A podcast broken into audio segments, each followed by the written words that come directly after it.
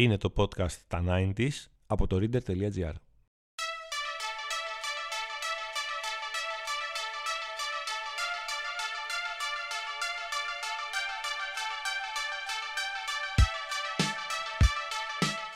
Γεια σας, γεια σας ρε παιδιά, καλησπέρα, τι κάνετε; Είμαι ο Γιάννης Δημητρέλος από το podcast τα 90s και θα γυρίσουμε το χρόνο πίσω και για αυτό το επεισόδιο. Τι πρωτότυπο θα μου πείτε και θα πάμε στο 1996.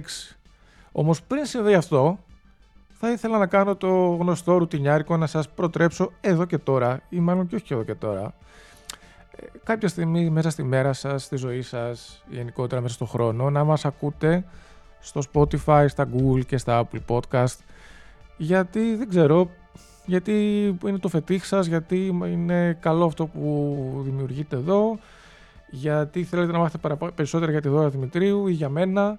Έχετε λόγους τέλος πάντων να το κάνετε αυτό το πράγμα, να ακούσετε το podcast στα 90s. Έχετε λόγο να ακούσετε και αυτό το επεισόδιο το οποίο αναφέρεται στη χρονιά του 1996 και σε όσα συγκλονιστικά ή και όχι τόσο συγκλονιστικά συνέβησαν τότε. Για πάμε. Θα ξεκινήσουμε από την περιγραφή μιας παράξενης φιλίας.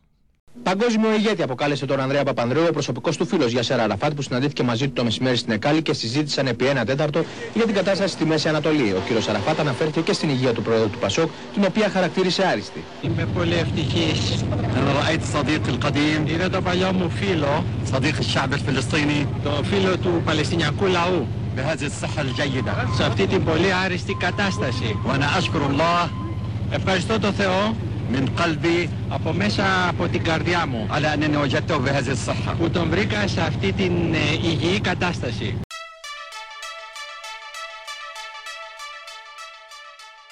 Ο Γιάσερ Αραφάτ, ηγέτης της Παλαιστίνης, ποτέ δεν ξεχνά την αγάπη του για τον Ανδρέα Παπανδρέου, που είναι ο φίλος του Παλαιστινιακού λαού, όπως αναφέρεται. Αυτή είναι μια τελευταία συνάντησή τους, που αυτό που βγαίνει από τη συνάντηση αυτή μοιάζει με πολιτικό σχόλιο που μας θυμίζει ότι ο Ανδρέας Παπανδρέου ποτέ δεν φοβήθηκε να υπερασπιστεί τις μάλλον πολύ ετερόκλητες φιλίες του. Όμως, μερικούς μήνες αργότερα, στις 23 Ιουνίου 1996, ο Ανδρέας Παπανδρέου θα αποχαιρετήσει για πάντα αγαπημένους φίλους και άσπονδους εχθρούς. Το άγγελμα του θανάτου του βυθίζει πένθος στην Ελλάδα. Όσοι τον λάτρεψαν και ακολούθησαν τα οράματά του, αλλά και όσοι τον πολέμησαν και αμφισβήτησαν το έργο του. Όλοι τιμούν το μεγάλο ηγέτη και μαζί αποτείουν φόρο τιμή σε ένα μεγάλο κεφάλαιο της εθνικής μας ζωής που έφυγε ανεπιστρεπτή. Ανδρέας Παπανδρέου, τι σημαίνει για εσά. Η ζωή μου ολόκληρη, φίλε.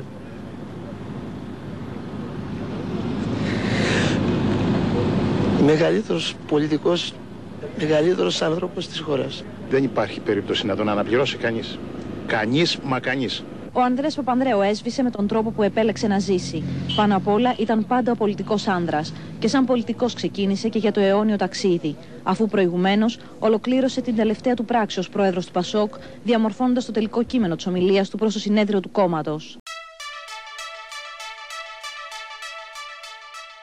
Το 1996 ήταν μια εποχή μια νέα εποχή για την ελληνική πολιτική σκηνή. Το Πασόκ ζούσε το δικό του εξυγχρονιστικό όνειρο, με τον Κώστα Σιμίτη να έχει διαδεχθεί τον Ανδρέα Παπανδρέου μέσα από μια δύσκολη εκλογική μάχη και η κυβέρνηση Κώστα Σιμίτη μέσα στις πρώτες κιόλας 15 μέρες της ύπαρξής της είχε να βρεθεί αντιμέτωπη με κάτι πάρα πολύ δύσκολο, βασικά κάτι, ένα με θρίλερ, την προοπτική του πολέμου με την Τουρκία. Ας θυμηθούμε τι είχε συμβεί. Η Τουρκία θέτει επιτακτικά το ζήτημα αυτό ή απλώς είναι συνηθισμένες κινήσεις αυτές, οι οποίες μπορεί να πάρουν κάποια μορφή ακραία και να οδηγήσουν ακόμη σε θερμό επεισόδιο. Δηλαδή, Κοιτάξτε, το θέλω να πω, είμαστε ενώπιον σχεδίου. σχέδιο της ε, Τουρκίας που αφορά στην αλλαγή του status quo στο Αιγαίο Αυτό είναι παλιά ολοφάνερο. Είναι Αυτό το ξέρουμε και το έχουμε αντιμετωπίσει. Από ετών. Τώρα η κλιμάκωση που έχουμε ε, σήμερα οφείλεται σε μια σειρά από γεγονότα που δεν μπορούμε να πούμε αν ήταν ένα καλωστημένο σχέδιο από τη στρατιωτική ηγεσία της Τουρκίας ή από την πολιτική ηγεσία ή έχουν μπει και μια σειρά από συμπτώσεις που οδήγησαν αυτή τη στιγμή σε αυτή την κατάσταση. Δεν, δεν, δεν είναι η στιγμή να εξετάσουμε τα βαθύτερα αίτια αυτής ε, της ε, κατάστασης. Αυτό που έχει σημασία είναι ότι έχουμε μπροστά μας ε, μια στρατιωτική κλιμάκωση, μια ένταση στην περιοχή και πρέπει να την αντιμετωπίσουμε κατά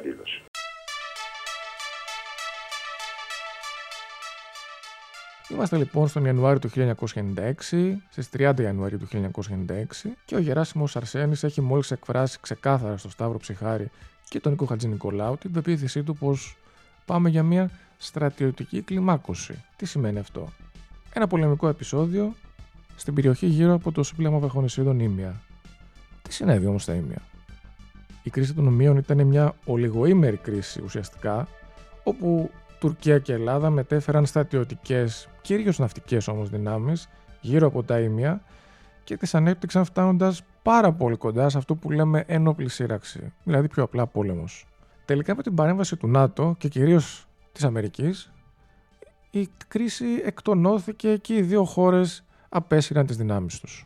Συγκεκριμένα η κρίση έληξε με τον Πρωθυπουργό της Ελλάδας, από τον Κώστα Σιμίτη λοιπόν, να πραγματοποιεί την παρημιώδη δήλωση εντός Βουλής. Ευχαριστώ τον πρόεδρο Κλίντον και την κυβέρνηση των ΗΠΑ που μας βοήθησαν να μην πάμε σε πόλεμο. Με λίγα λόγια. Η δήλωση αυτή αποδοκιμάστηκε πάρα πολύ και θεωρήθηκε κάτι σαν απόρριψη της ηγεσίας των ενόπλων δυνάμεων της χώρας αλλά και της ΑΕΠ. Ή έστω ως κάτι πάρα πολύ σκληρά κοινικό. Ο Σιμίτης όμως ήταν ο πρώτος πρωθυπουργός που είχε διαπιστώσει πως από αυτή την κρίση δεν ωφελήθηκε ούτε η Ελλάδα, αλλά και ούτε η Τουρκία. Από την άλλη, οι Ηνωμένες Πολιτείες κατάφεραν να ενδυναμώσουν το ρυθμιστικό ρόλο που παίζουν στα Νότια Βαλκάνια και έχουμε την αίσθηση πως ήταν οι μόνοι νικητές εντός ή εκτός εισαγωγικών αυτής της αναταραχής. Ο τρόπος που η ελληνική τηλεόραση κάλυψε τα γεγονότα των ημείων περιλάμβανε τα πάντα. Είχαμε μέχρι και στοχαστικές συζητήσεις με τον δημοσιογράφο και συγγραφέα Βασίλη Ραφαηλίδη, μερικά ντοκουμέντα τα οποία θα τα θυμηθούμε ξανά με πολύ αγάπη. Για να ακούσουμε λίγο. Αλλά σίγουρα πάντως αυτό που λέτε βεβαίω ισχύει πάντα για το πεζικό, κατέχει τα ήδη διασφαλιστέντα εδάφη. Ε, κύριε Ραφαηλίδη, με αεροπορία δεν διατηρείς έδαφος. Μπορείς να αποκτήσεις ισχύ, αλλά δεν μπορεί να το διατηρήσεις με μόνη την αεροπορία. Το, το, το, το ερώτημά μου είναι, είναι πριν, πριν τα ισχυροποιήσουμε, πριν τα, τα κατέχουμε αυτά τα εδάφη, πώς θα τα βάλουμε στο χέρι; Ε, θα εκτραπούμε. να ναι, ναι. σχολιάσω λίγο την παρούσα κατάσταση και ευχαρίστως γιατί νομίζω ότι. Ε, Εδώ το δεδομένο είναι νομίζω. ψευδείς ηρωικές διαθέσεις σε μια εποχή σημερινή όπου ξέρετε πολύ καλά πως οι πόλεμοι δεν κερδίζονται με τον προσωπικό ηρωισμό. Αυτά πα... περάσαν για πάντα. Ο παράγων άνθρωπος είναι ο πρωταρχικός. Ο παράγων χειριστής μηχανημάτων. Που πάνω του δομείται ό,τι άλλο ο επιστήμον στρατιωτικός, ο καλός χειριστής. Η ΕΡΤ από την άλλη προτιμούσε την ομή προαναγγελία του θερμού επεισοδίου χωρίς πολύ, πολύ κουλτούρα. Πυρετό επικρατεί στο Υπουργείο Εθνικής Άμυνας. Πολιτικοί και στρατιωτικοί επιτελείς παρακολουθούν με προσοχή αλλά και ψυχραιμία τις εξελίξεις, ενώ οι ένοπλες δυνάμεις βρίσκονται σε κατάσταση ετοιμότητας. Να πάμε αμέσως στο κέντρο επιχειρήσεων, το κλίμα καθώς και τις τελευταίες πληροφορίες θα μας μεταφέρει τώρα ο Σωτήρη Τιομπανούδη. Σωτήρη, καλησπέρα. Ο λόγος σε σένα. Γιώτα, κυρίες και κύριοι, καλησπέρα σας από το Υπουργείο Εθνικής Άμυνας. Η κατάσταση που επικρατεί στο Αιγαίο αυτή την ώρα εξακολουθεί, παραμένει να είναι πολύ τεταμένη και οι δύο στόλοι έχουν λάβει θέσει τόσο γύρω από τη βραχονισίδα όσο και σε ολόκληρο το βάθος ε, του αρχιπελάγους. Οι πτήσεις μαχητικών αεροσκαφών έχουν σταματήσει με το πρώτο σκοτάδι και εκτιμάται ότι αύριο και μεθαύριο, καθώς προβλέπεται ε, επιδείνωση των καιρικών συνθήκων, οι αεροπορικές επιχειρήσεις πάνω από τον αέριο χώρο του Αιγαίου θα είναι πολύ δύσκολες και για τις δύο πλευρές.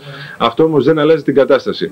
Πολιτική και στρατιωτική ηγεσία παραμένει στο Υπουργείο Εθνικής Άμυνας και στο Εθνικό Κέντρο Επιχειρήσεων διεξάγονται συνεχώς οι σκέψεις κατά τις οποίες ε, η κατάσταση παρακολουθείται και αναλύεται. Στρατιωτικοί κύκλοι εκτιμούν ότι ποιοτικά η κρίση που περνάμε αυτές τις μέρες είναι ίδια με την κρίση του 1987, όταν το ερευνητικό τουρκικό πλοίο Σισμίκ 1, συνοδευόμενο από άλλα τουρκικά πολεμικά πλοία, επιχείρησε ανεπιτυχώς να διεξάγει έρευνες σε αμφισβητούμενες περιοχές της Αιγιακής Υφαλοκρηπίδας. Μόνο που τώρα, αυτή τη φορά, οι δύο ε, στόλοι είναι ξεκάθαρα σε αντιπαράθεση. Η απόφαση των στρατιωτικών και της κυβέρνησης είναι να παραμείνουν οι δυνάμεις μας αμετακίνητες και αυτή που θα υποχωρήσει να είναι η Τουρκία. Μετά το επεισόδιο των ημείων, ο Κώστας Σιμίτης είχε να αντιμετωπίσει και την αντιπολίτευση της Νέας Δημοκρατίας και των υπόλοιπων κομμάτων, αλλά και την εσωκομματική αντιπολίτευση, που οριόταν για όσα είχαν συμβεί και μέσα στη Βουλή υπήρχε η ερώτηση, η, η οργή βασικά και η απορία, γιατί δεν πήγαμε σε πόλεμο με τους Τούρκους Γιατί άραγε, γιατί δεν δώσαμε ένα μάθημα στην Τουρκία, ας θυμηθούμε τι είχε πει ο Σιμίτης μετά από αυτό το επεισόδιο. Εμείς θέλουμε να έχει η Ελλάδα το κεφάλι ψηλά. Δεν θέλουμε να βλέπουμε κάποιους γελίους να παίρνουν τις σημαίες της Μήνυ ή όπου αλλού και κάποιους δημοσιογράφους να τις μεταχειρίζονται για μέσο προβολής των εντύπων τους ή της φρόνης, του φρονήματος τους. Και αν θέλουμε να έχουμε τη σημαία ψηλά, δεν είναι ο μόνος τρόπος η προστασία με τα όπλα. Είναι και η προστασία με τη σκέψη, τη λογική, την τακτική, την πολιτική. Και αυτό δεν πρέπει να μας το αποκλείουν.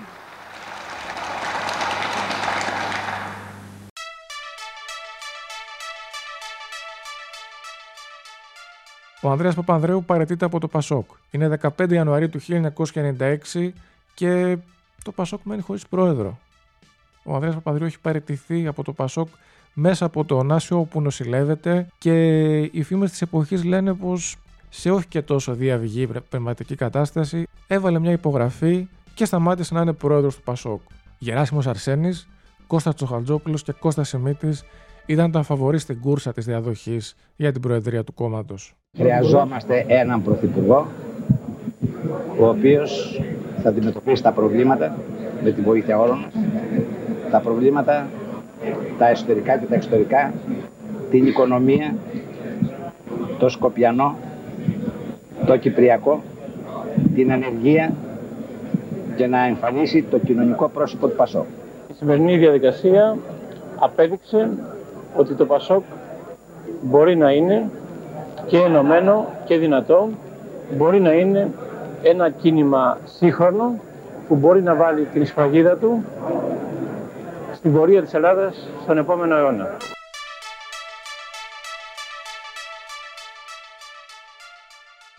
Είμαστε λοιπόν στο Ωνάσιο.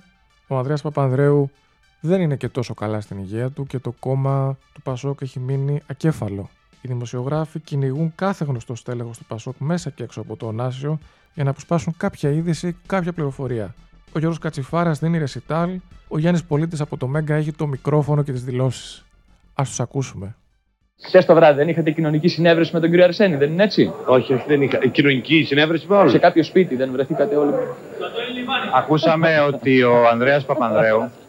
ναι, κύριε Υπουργέ, σας ακούει όλος ο λαός. Ό,τι και να λέτε αυτή την ώρα, οι, οι ψηφοφόροι, οι βουλευτές είναι μέσα στην αίθουσα και δεν πρόκειται να επηρεάσετε κανέναν με αυτά που λέτε. και δεν θέλουμε να επηρεάσουμε Όπως δεν πρέπει και εμείς να επηρεαζόμαστε από εσάς. Πρέπει να έχουμε άποψη για την σταδιοδρομία και την πολιτική δράση των υποψηφίων πρωθυπουργών και με το χέρι στην καρδιά να αποφασίσουμε. Εμείς δεν, δεν θελήσαμε να επηρεάσουμε, Γιάννη, μισό λεπτό. Δεν θελήσαμε να επηρεάσουμε κανέναν. Εμείς απλώς ενημερώνουμε τον ελληνικό λαό για τα όσα συμβαίνουν από το πρωί. Και συμβαίνουν πολλά στο Πασόκα από το πρωί, κύριε Κατσιφάρα. Ε, επειδή μου είσαστε άκρος συμπαθείς και οι δύο, και εσύ Θόδωρο και ο Γιάννης ο Πολίτης, νομίζω ότι κάνετε λάθος. Στο Πασόκ βεβαίως συμβαίνουν πολλά από το πρωί, διότι είναι μια ιστορική μέρα σήμερα.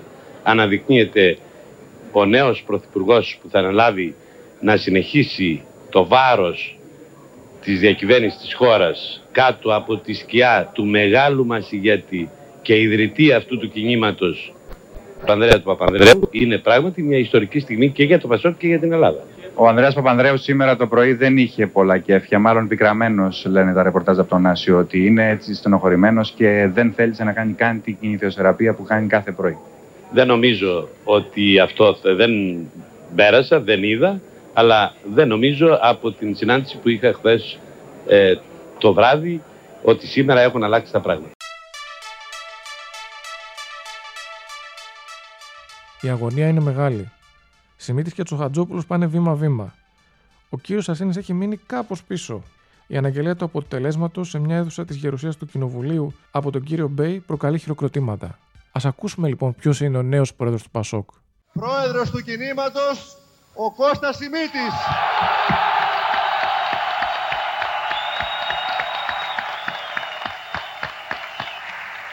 Αποδείξαμε ότι δίκαια πρωταγωνιστούμε στην πολιτική ζωή του τόπου. Ότι η δημοκρατία δεν είναι μόνο λόγος, αλλά είναι για μας και πράξη. Συνάδελφοι, κοινοβουλευτική ομάδα μετά τη διαδικασία η οποία έλαβε χώρα και την ψηφοφορία ανέδειξε ως νέο πρωθυπουργό τον Κώστα Σιμίτη.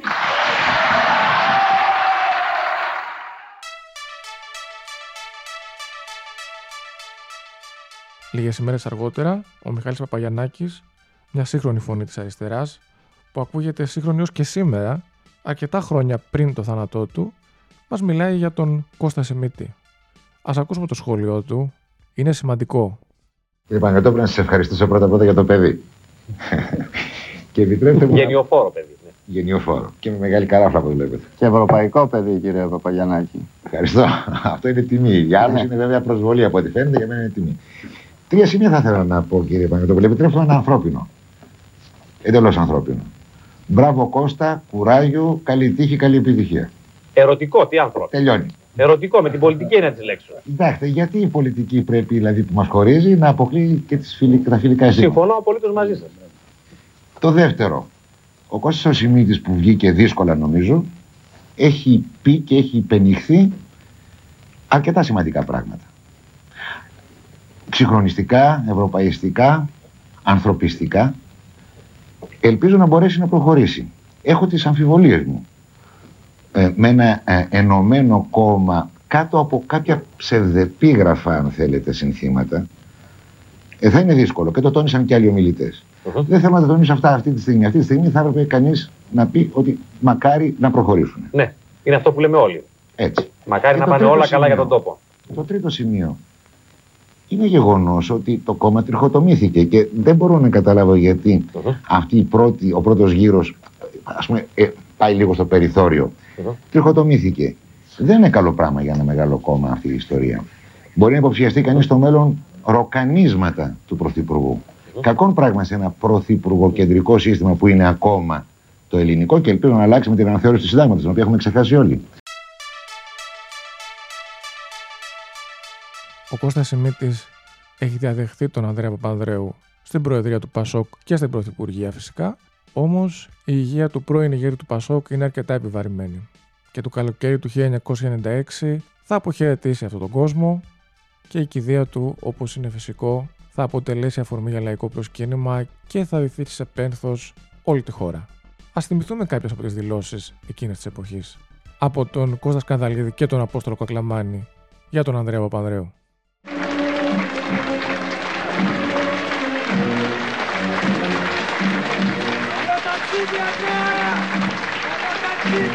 Τον ξεπροβόδησαν με λατρεία, με σπαραγμό και με τις τιμές που αρμόζουν στον πολιτικό άνδρα και στο πάθος που ενέπνευσε σε όσους πορεύτηκαν μαζί τους στο όραμα για μια Ελλάδα νέα. Χαιρετώ σε ακριβέ. Γλυκά πυκνά η θύμηση, γλυκά πυκνά το δάκρυ, γλυκά πυκνά το χέρι σου θα σπρώχνουν τη ζωή μας. Και μετά από αυτό, μετά το χαμό, μετά το θρήνο, κάποια στιγμή ο ήλιος. Και τώρα πάρετε μου τα σπλάχνα, τραγούδισα. Αντίο ακριβέ μου πρόεδρε, μεγάλε μας σύντροφε, δάσκαλε και φίλε. Αγαπημένε μου πρόεδρε, ήσουν ωραίος ως Έλληνας. Τώρα αρμάτωσες και πάλι καράβι και ανοίγεσαι ξανά στο πέλαγος, αυτή τη φορά μόνος και με ένα σκοπό του ταξιδιού, προς τα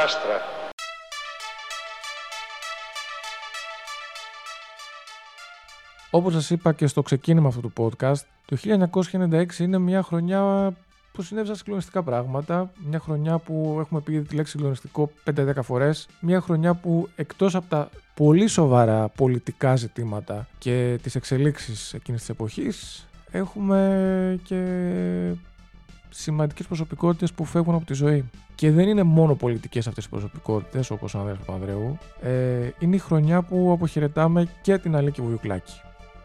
Η υγεία της Αλίκη ήταν αρκετά επιβαρημένη, παρόλα αυτά συνέχισε να παίζει στο θέατρο σε μια πάρα πολύ επιτυχημένη μεταφορά της μελωδίας της ευτυχίας. Η Αλίκη Βουγιουκλάκη στη δεκαετία του 90 προσπάθησε είτε στο θέατρο είτε στην τηλεόραση να κάνει πράγματα που, που να είναι, έχουν μια εμπορική επιτυχία, που να είναι αντάξια του μύθου που είχε δημιουργήσει τις προηγούμενες δεκαετίες. Δεν τα κατάφερε ακριβώς. Υπήρξαν εκοφαντικές αποτυχίες, όπως το ανέβασμα της Αντιγόνης, και επιτυχίες.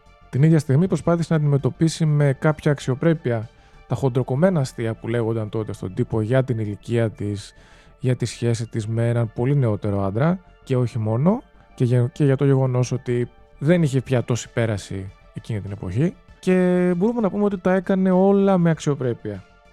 Ένας πρώην συντροφός της και αρκετά γνωστός ε, showman εκείνης της εποχής ο οποίος δεν ενέδωσε στον κυτρινισμό και στο κουτσομπολιό και την συμπεριφέρθηκε με αγάπη μέχρι και το τέλος της ζωής της, ήταν ο Βλάσης Μπονάτσος, ο οποίος στην παραμονή της πρωτοχρονιάς του 1996 την κάλεσε στο, στο show Άλλα Κόλπα, που παρουσίαζε τότε. Εκεί είδαμε την Αλίκη πολύ ευδιάθετη, πολύ χαμογελαστή. Έκανε ακόμα και μια δική της τοποθέτηση προϊόντος. Έχουμε product placement το 1996. Πόσο μπροστά τα άλλα κόλπα. Ήταν κάποια παιδικά βιβλία κάποιου πολύ γνωστού εκδοτικού οίκου. Έχουμε λοιπόν και στοιχομηθείες και τραγούδια με το Βλάση και, και σπόντες για τη σχέση τους, γιατί μην ξεχνάμε ήταν δύο πρώην, δεν ήταν κάτι τυχαίο. Ας θυμηθούμε ένα μικρό απόσπασμα. Βλάση μου, κούκλε μου. Αγάπη μου, ξέρα λέω. Ναι. Ευτυχισμένο το 1996. Συγχαστή, αλλά δεν πειράζει. Ευτυχισμένο και υγεία. Και, τα μυαλά στα κάγκελα.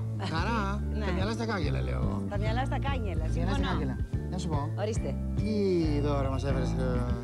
Σου έφερα πολλά. Την αγάπη μου. Εκτός τα βιβλία. Τα βιβλία. τα βιβλία. Τι θα σα πω, κανένα τραγουδί. Κάπου εδώ φτάσαμε στο τέλος μας. Είμαι ο Γιάννης Δημητρέλος και είχα απέναντί μου τη Δώρα Δημητρίου και πάλι. Ε, μέχρι τώρα δεν μας έχει στείλει κανένας κάποιο μήνυμα για προσωπικά μας δεδομένα και προσωπικές πληροφορίες. Σας ευχαριστούμε πάρα πολύ που ε, έχετε βουτήξει στην κουλτούρα και την ε, ενημέρωση που προσφέρει αυτό το podcast. Θα σας αφήσω με ένα βίντεο, απόσπασμα βίντεο μάλλον, το οποίο θα μας γυρίσει στην εποχή του clubbing. Ε, στο προηγούμενο επεισόδιο για το 1995 μιλήσαμε για νυχτερινή ζωή. Τώρα θα μπούμε μέσα στο Plus Soda, θα διαφορήσουμε και το πορτιέρι, θα κάνουμε που δεν υπάρχει θα φορέσουμε τα πιο πολύχρωμα ρούχα που έχουμε στην καρταρόπα μας. Θα δοκιμάσουμε κάποιο μανιτάρι παρεστησιογόνο ίσως και θα κουνηθούμε στο ρυθμό του Bon Sleepy ή κάποιο άλλο από τα hit εκείνης της εποχής. Ας μπούμε στο πλασόντα παρακαλώ. Και πριν γίνει αυτό, γεια σας ρε παιδιά. Σας χαιρετώ. Τα λέμε στο επόμενο επεισόδιο. Από πού είστε; Πρώτα. Λοιπόν, από το βαρελάδικο του Sky. Από το βαρελάδικο του Sky. Yes. Πολύ καλά. Λοιπόν, stop. Λοιπόν, stop. Κάτσε. Γράφω. Αφήστε με ρε παιδιά. Έχω συνέντευξη. Έχω συνέντευξη. Πάμε, Θα με δείξεις. Βεβαίως και Ωραία, λοιπόν. Γιατί ήρθες σε αυτό το μαγαζί και δεν πήγες κάπου αλλού; Γιατί στο πλασόντα έρχομαι και πριν. Εσύ γιατί έρχεσαι στο πλασόντα; Εγώ ήρθα τελείως τυχαία με κάτι κοπέλες και σκέφτομαι να φύγω γιατί είναι πολύ ακριβή είσοδος. Πόσο έχει είσοδος, Έχει 3,5 χιλιάρικα. Πόσα λεφτά ξοδεύεις την εβδομάδα για κλαμπινγκ; Άσα να πάνε. Πάρα πολλά. Φεύγουν πολλά. Μάλιστα. Κάτι από εδώ, κάτι από εκεί. Φεύγει, μια τριαντέρα, Φεύγουν πολλά, ναι. Και βάλε τι, 30-40. Παραπάνω ρε, βάλε μια πενιντάρα. Εντάξει, δεν πάμε και κάθε μέρα σπέντε αλήθεια. Το κλαμπινγκ είναι ο καλύτερος τρόπος διασκεδασίας. Ναι. Για μένα. Λέει ψέματα. Είναι μεγάλος φλόρος. Είναι μεγάλος φλόρος. Όχι κλαμπινγκ. Ελληνική μουσική, αγόρι μου. Ελληνική μουσική. Ό,τι μου κατέβει φορά. Δεν έχουμε κάποιο συγκεκριμένο στυλ. Υπάρχει περίπτωση να φας πορτά; Όχι, δεν νομίζω. Τα κορίτσια συνήθω. ε, συνήθως τα κορίτσια δεν τρώνε πόρτα. Πιο πολύ τα αγόρια Α, πατάνε. δηλαδή. Ε, τι. Σε ποια κλαμπ τρώνε πορτά; Στα κυριλέ. Στα κυριλέ. Τώρα θες να σου πω μαμούνια. Ναι. Τι άλλο να σου πω, μπούζιους. Αυτά. Με τι κριτήρια νομίζεις ότι τους κόβουν οι πορτιέριδες. Να σου πω, δεν πιστεύω να γίνει καμία στραβή και να με μαζέψουν επί κάνω τις φίλους του μαγαζιού. Δεν υπάρχει καμία τέτοια περίπτωση. Να σε ρωτήσω, με ποια κριτήρια νομίζεις ότι οι πορτιέριδες κόβουν πόρτα στον κόσμο; Ω, εξαρτάται από την παρέα. Δηλαδή; Εμφάνιση, ντύσιμο, συμπεριφορά, γυναικείο πληθυσμό. Οι πορτιέριδες νομίζεις ότι είναι σωστά άτομα; Καλά παιδιά, ναι. Μου έχουν φερθεί εντάξει. Εντάξει, όσες φορές έχω έρθει έχω μπει. Ποιος πιστεύεις ότι κόβει πόρτα; Ε, Στα Λάμα Μουνιά. Εντάξει, επειδή ζητάνε λίγο κυριλέ, ξέρω που καμψάει τέτοιες ιστορίες. Ναι, ναι. Και εντάξει, κάποιο διάστημα ξέρω στην αρχή πήγαινα και στο κάμεν, έτρωγα πόρτα, αλλά μετά εντάξει, κανένα πρόβλημα. Έμπαινα. Υπάρχουν όμως δεν μπορούμε να βιντεοσκοπήσουμε, κανένα κανάλι δεν έχει καταφέρει μέχρι στιγμής να πει, διότι αυτό φτιάχνεται για τα μάτια πολύ ειδικών ανθρώπων και δεν είναι για τους υπόλοιπους.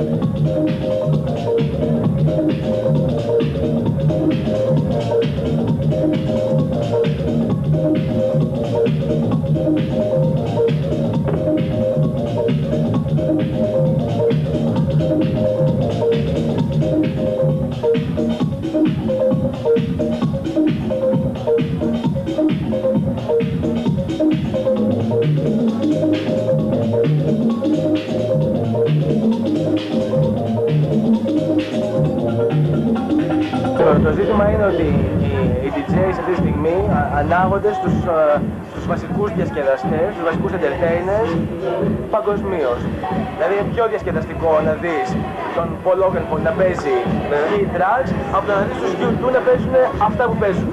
Κατάλαβες. Τώρα να μου λέει κάποιος ότι το σκυλάδικο είναι καλύτερο είδους διασκέδαση από το κλάβι, εγώ αυτόν τον άνθρωπο τον θεωρώ ε, αναχρονιστικό, ε, φασίστα, κολλημένο, άσχετο με την ελληνική πραγματικότητα και καλά είναι να πάει εκεί πέρα στη σκυλάδικη και να διασκεδάσει να αφήσει και εμάς την ησυχία μας. Καταλαβαίνεις. Κυρίως house. Κυρίως. Έχει κάποιον αγαπημένο DJ.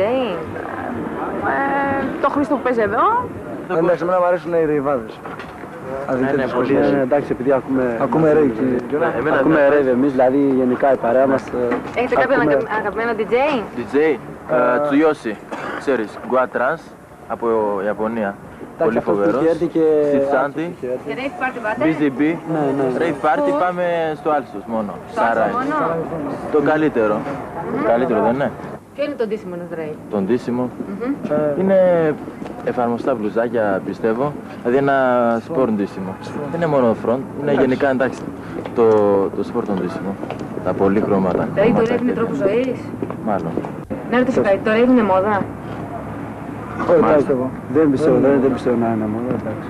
Θα περάσει δηλαδή ή θα κρατήσει; Θα κρατήσει μόνο, θα κρατήσει. Θα κρατήσει. Θα κρατήσει βέβαια.